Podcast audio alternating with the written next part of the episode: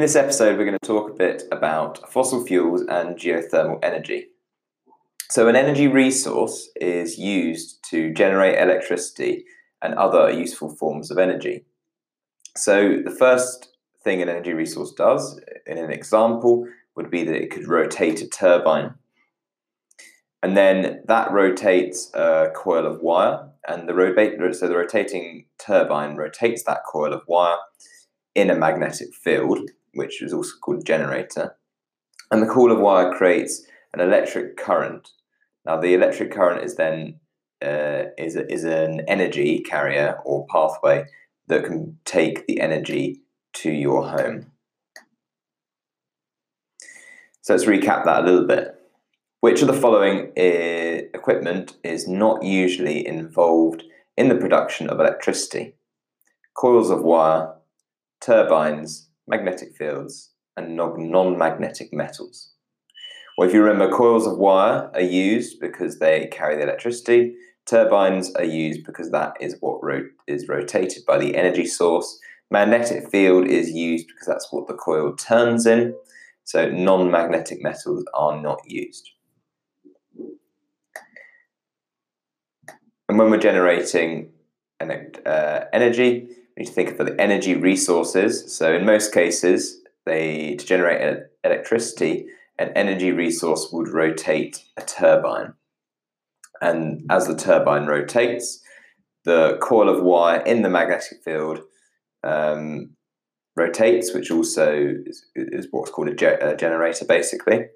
And in the generator, an electric current can carry the energy to homes, um, and it's also distributed what's, uh, across what's called the national grid, which is just what spreads electricity out throughout the country. So, fossil fuels, for example, coal and oil, are burnt to heat uh, a fluid, which is often water, which creates steam, uh, and that turns a turbine. Now, a turbine then rotates, which in turn rotates the generator, generator and generates electricity. So some disadvantages of fossil fuels are firstly that they're not renewable. So that means that they're a, a limited resource that we will run out of at some point. They're inefficient, so it's, it's not a good way to generate electricity. And it also contributes to global warming, which isn't good. So some advantages are that fossil fuels are reliable and you can get electricity on demand when you need it.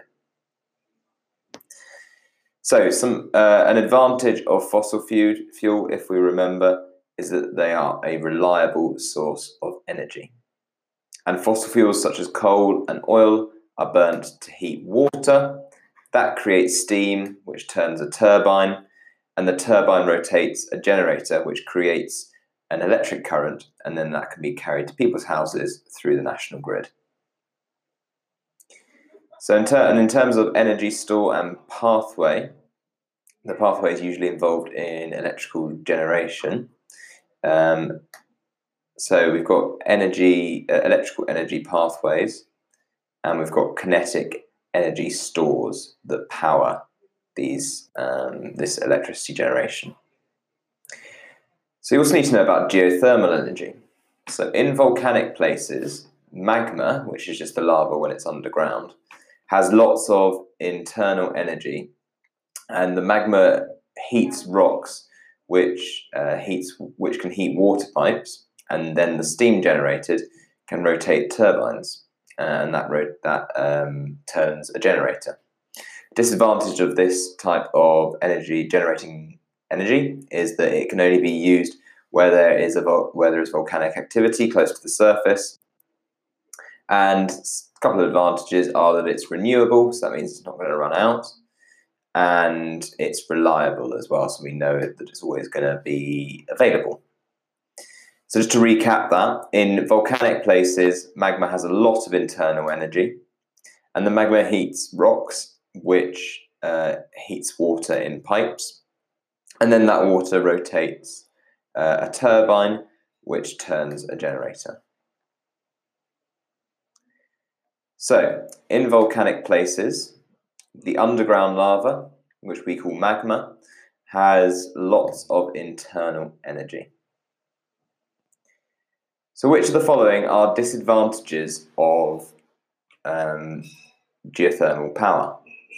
So, is it that the technology used can be used for military ends? It is the most expensive form of energy. It is location dependent, or it produces a lot of greenhouse gases. Well, it doesn't produce any greenhouse gases. Um, it's naturally, uh, as in any more than would be released naturally. Um, but it is location dependent, so that's something that there's a limitation of geothermal power. And fossil fuels, if you remember, are an example of an energy source that is non renewable and contributes to the greenhouse effect.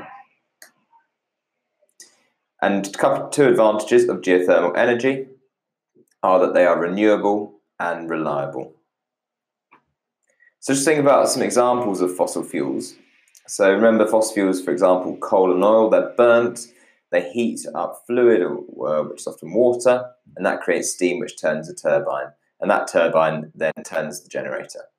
So, for example, one place that this is used is steam train. So, coal is burnt uh, in the engine, and the steam uh, uh, is used. Basically, the steam turns the powers the train. Another example uh, to look at in a bit more detail is that when fossil fuel is burnt, the energy is transferred to kinetic energy um, in the train. So as that as that fossil fuel burns, it goes through, heats the heats the water, turns into steam, and creates kinetic energy in the turbine.